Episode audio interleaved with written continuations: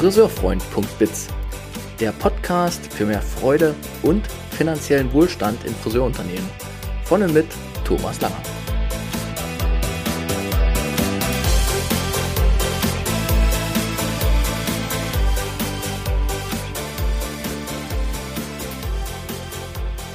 Herzlich willkommen in diesem Podcast speziell für die Friseurbranche.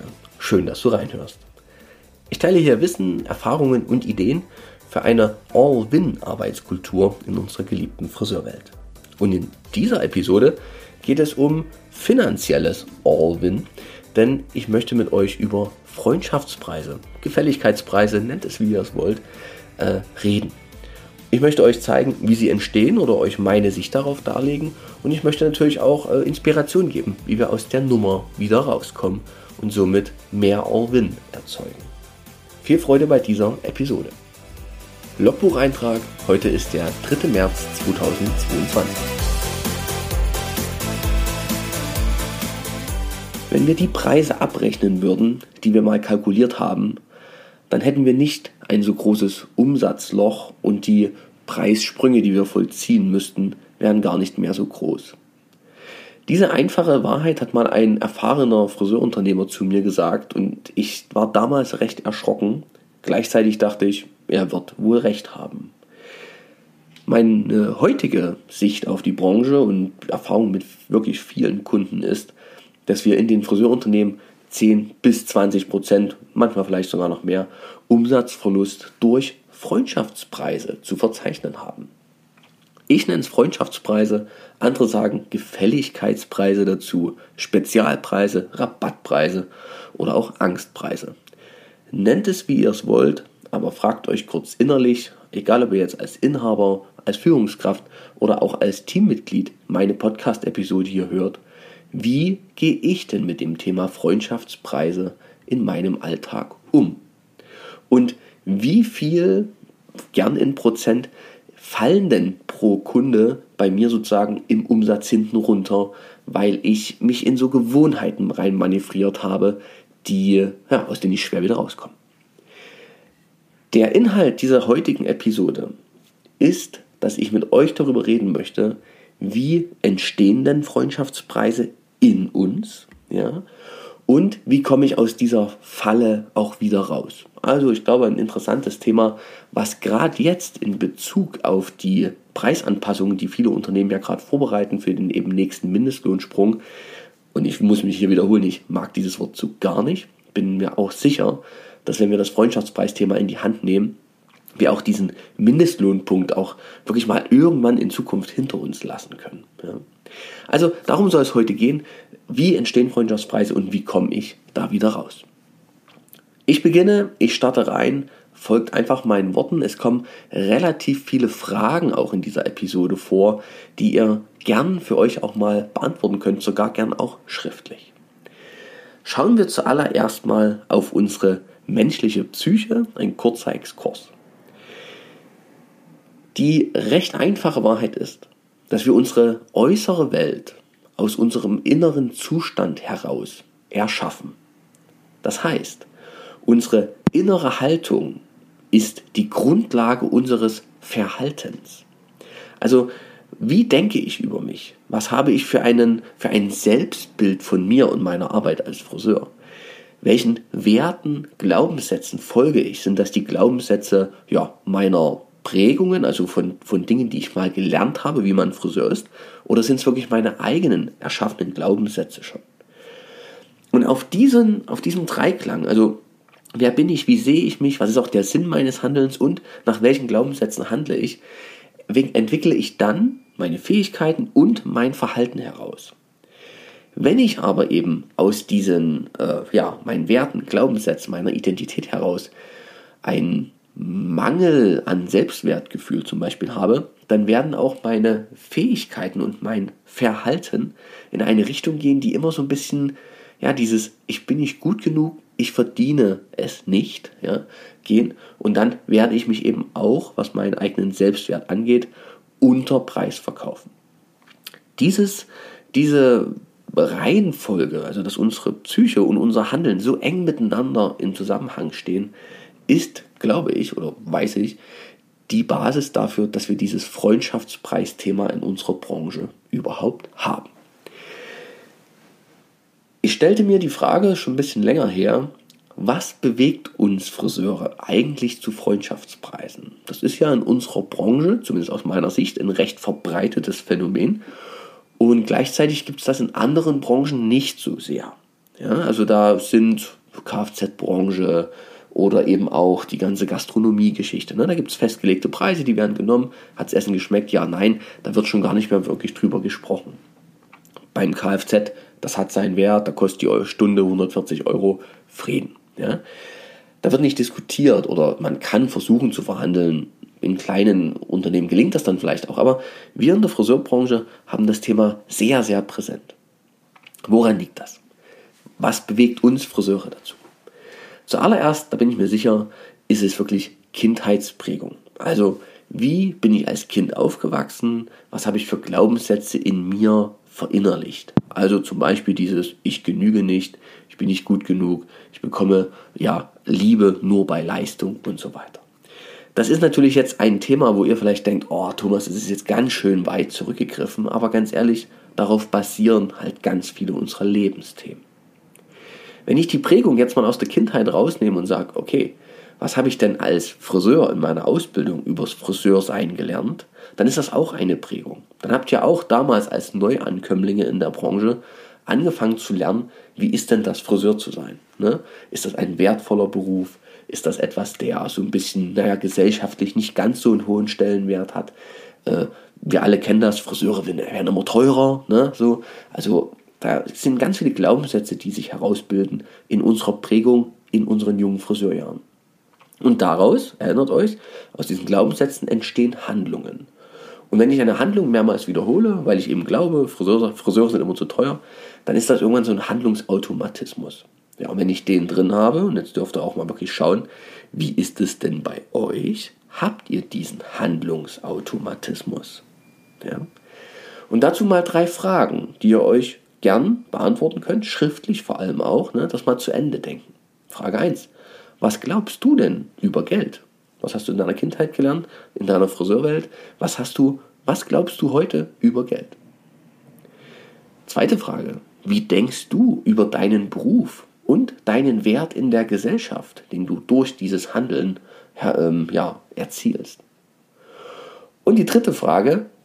Welche innere Stimme, also gern welche Person, spricht denn an der Kasse zu dir? Ja? Wer sitzt da in dir, in deinem Herz, in deinem Kopf und sagt, an meinem Beispiel, Thomas, überleg nochmal, ist das hier gerade gerechtfertigt? Ja? Diese drei Fragen dürft ihr euch zu diesem ersten Punkt, was bewegt uns zu Freundschaftspreisen, beantworten. Der zweite Punkt ist daraus resultierend wirklich der Selbstwertmangel. Ich genüge nicht als Grundleitsatz für jedes Tun. Da ich viel rumkomme in der Friseurwelt, es ist mir immer wieder ein Schmerz, wie viele unserer lieben Kollegen wirklich ein geringes Selbstwertgefühl haben und sich nicht klar darüber sind, wie unglaublich wertvoll ihre Tätigkeit für denjenigen, der sie bekommt, ist. Egal was du anhast, Haare gucken immer raus oder der Kopf guckt immer raus. Und ich gucke immer wieder kritisch und sage, hey, alles, alles, was jetzt gerade gewesen ist, auch die Corona-Phase etc., die Beauty-Branche, was das Thema äh, Make-up angegangen ist, die, ähm, die, wie sagt man, die Chirurgie, die Schönheitschirurgie, alles hat sich entwickelt, ist positiver geworden. Und wir Friseure, ja, wir hatten ein paar Einschläge, aber bei uns wird es anstrengender. Dabei sind die Haare ein so unglaublich wichtiges Element des Wohlfühlens für einen Menschen. Also wirklich, möchte ich nochmal sagen, seid euch den Preis auch wert, den ihr nehmt. Wieder drei Fragen zu der Frage Selbstwert. Wie gehst du mit dir selber um? Wie sorgst du für dich? Wie sehr bist du dir klar darüber, dass du, egal was du tust in deinem Leben, ein wertvoller Mensch bist? Wie bewertest du deine eigene Arbeit? Was hast du für ein Selbstbild davon? Und eine dritte, sehr wichtige Frage auch nochmal. Mit wessen Wunschrealität vergleichst du dich?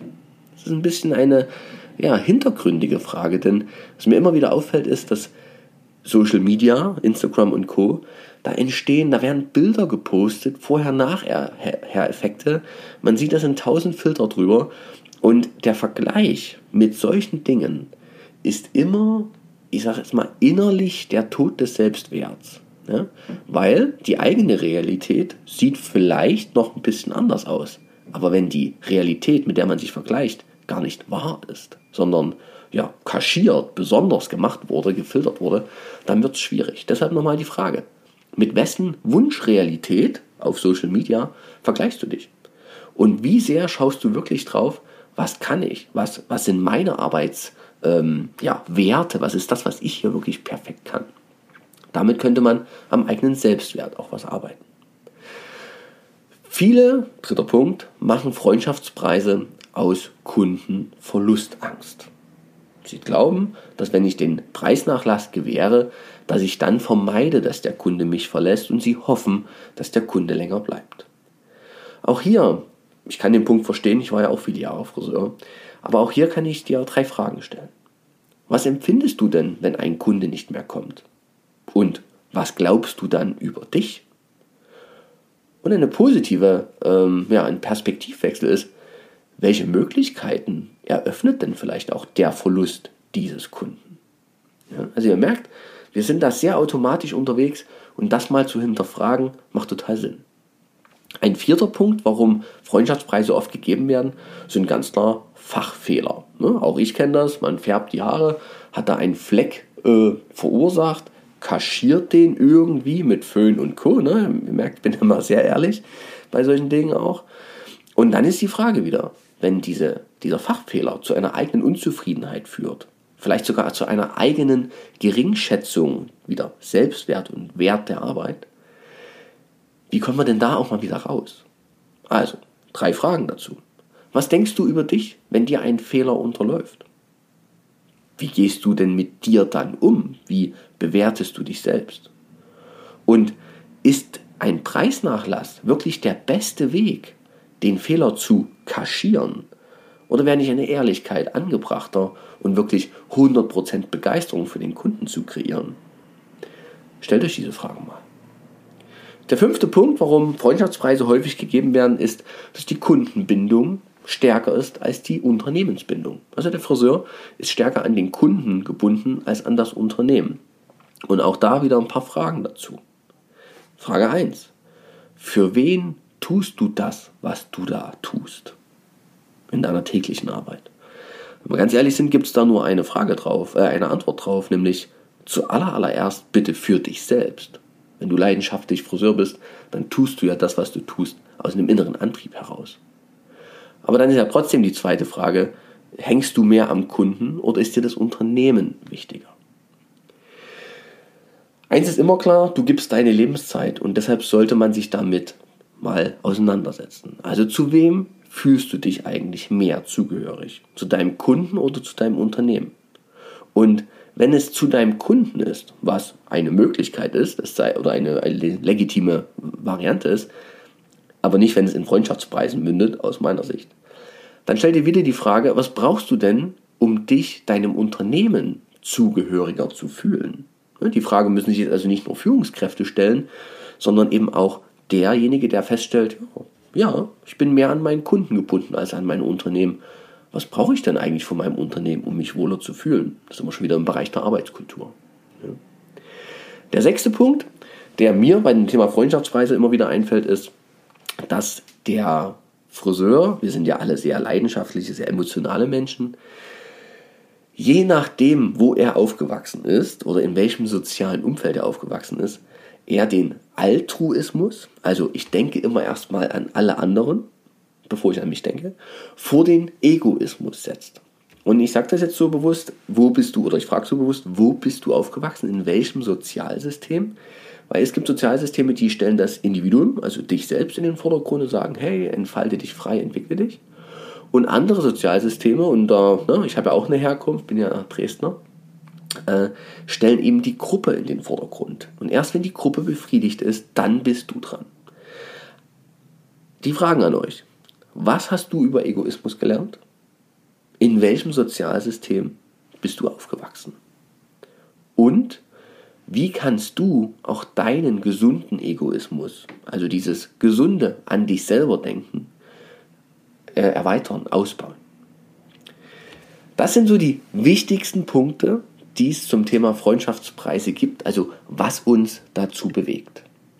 Steigen wir ins nächste, in nächsten Themenbereich, nämlich die Frage ein, was sind denn eigentlich die Folgen von Freundschaftspreisen? Meine Sicht darauf. Zuallererst wird eine Wertminderung in der Wertschätzung beim Kunden erreicht. Das heißt, der Kunde bezahlt wenig für das, was er bekommt, merkt es in den meisten Fällen gar nicht, ja, da kommen wir noch später zu, aber er merkt, okay, eine tolle Frisur kostet 100 Euro. Eigentlich müsste sie aber 130 Euro kosten, aber ihr alle oder wir alle haben ja so einen, so einen Maßstab, was kostet was ne? und was ist es dann auch wert. Ich sage ja immer, wir sind Kunsthandwerkerbranche, aber eben auch Luxusbranche. Und Luxus, der zu billig ist, ist plötzlich kein Luxus mehr. Also wir mindern die Wertschätzung unserer Kunden durch Freundschaftspreise. Der nächste Punkt ist für mich ganz klar, Geld ist Energie. Geld muss fließen. Wenn ich allerdings eine Leistung erbringe, die einen guten Wert hat und dafür einen geringen Energieausgleich bekomme oder einen mangelnden Energieausgleich, dann entsteht in mir ein Energieloch. Und dann habe ich irgendwann traurige, frustrierte Kollegen vor mir sitzen, die irgendwie nicht mehr so richtig weiter wissen, aber eben auch nicht mehr in ihrem Antrieb sind. Sie verlieren die Leidenschaft, wenn die Energie nicht zurückfließt, die wir reingeben mit vollem Herzen. Es entsteht, wenn wir Freundschaftspreise geben, häufig ein unbewusstes, aber spürbares Schuldverhältnis.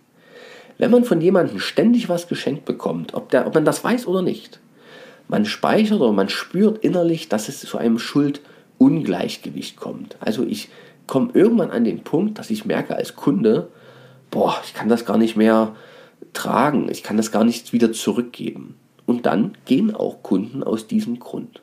Manche kennen das so aus Freundschaftsbereichen raus, aber es ist ein anderes Thema. Vierter Punkt. Wir verstricken uns in Unklarheiten innerhalb unseres, unseres Salons. Ganz einfacher Fall. Kunde geht mal zu einem anderen Friseur in meinem Team, der bezahlt einen anderen Preis. Schwierig. Ne? Preisunklarheiten sind immer auch eine Frage dann später folgend nach dem Vertrauen. Also Vertrauen Richtung Kunde, ja, aber auch vor allem, machen wir den nächsten Punkt auf, Vertrauen Richtung Inhaber. Ich stelle das immer wieder fest, wenn das Thema aufpoppt mit den Freundschaftspreisen, entsteht natürlich beim Inhaber immer ein sehr ungutes Gefühl. Ein schlechtes Gewissen bei demjenigen, der die Freundschaftspreise gegeben hat und gleichzeitig aber auch so ein, naja, Kontrolle und was muss ich jetzt eigentlich hier tun? Also das, da entstehen ganz unschöne Schwingungen und energetische Lagen, die es dann wirklich schwieriger machen, wieder da rauszukommen.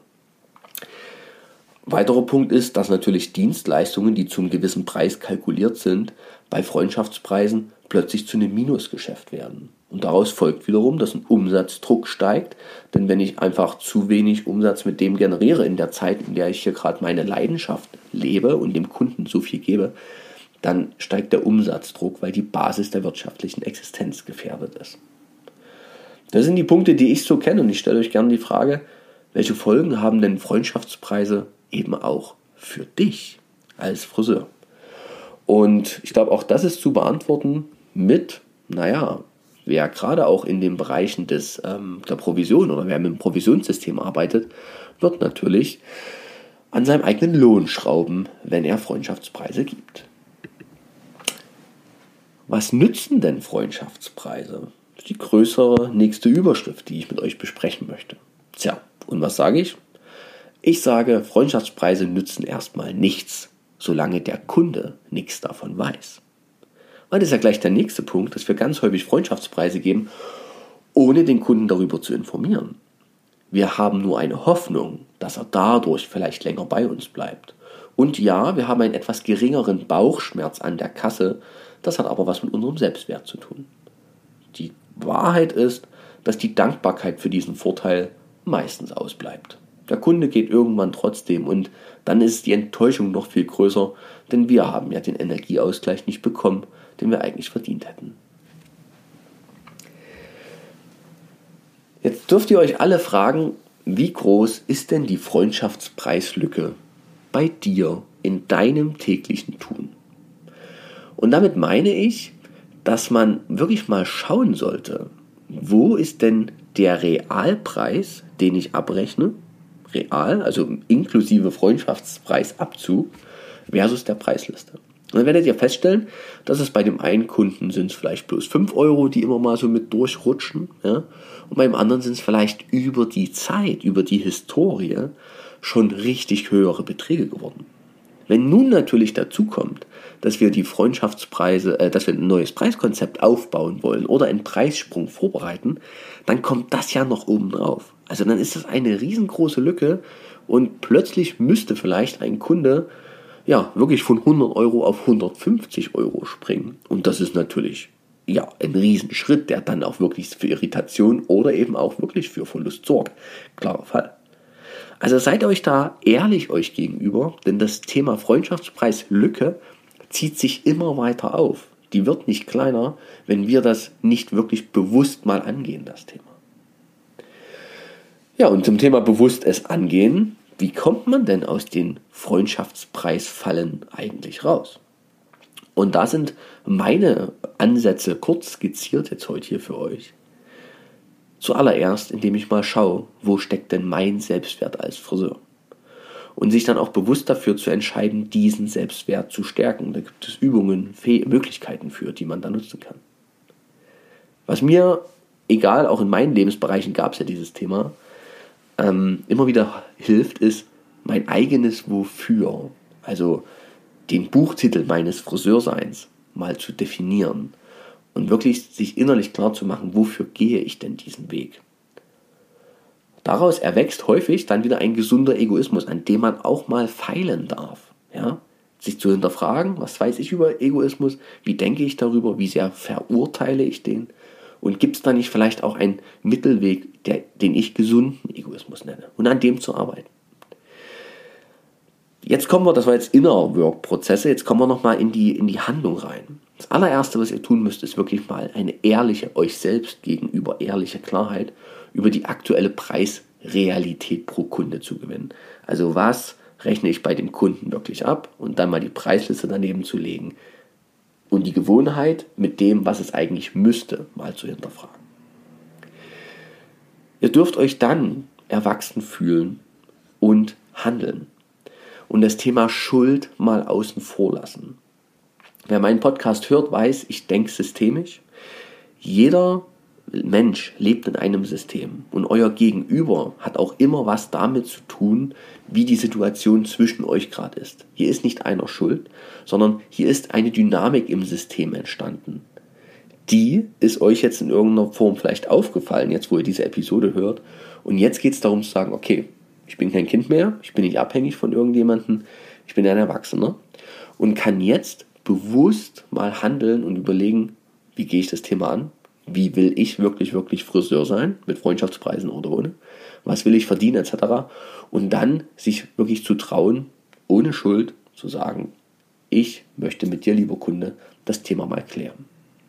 So, und dann sind wir schon bei dem Punkt, wie mache ich es denn jetzt mit meinem Kunden? Und da ist das Zauberwort Information.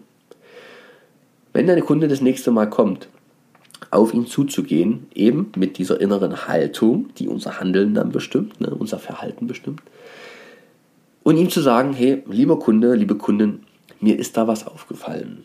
Ich habe die letzten Male, Jahre, wie auch immer, bei dir einen Abrechnungsfehler ja durchgehen lassen.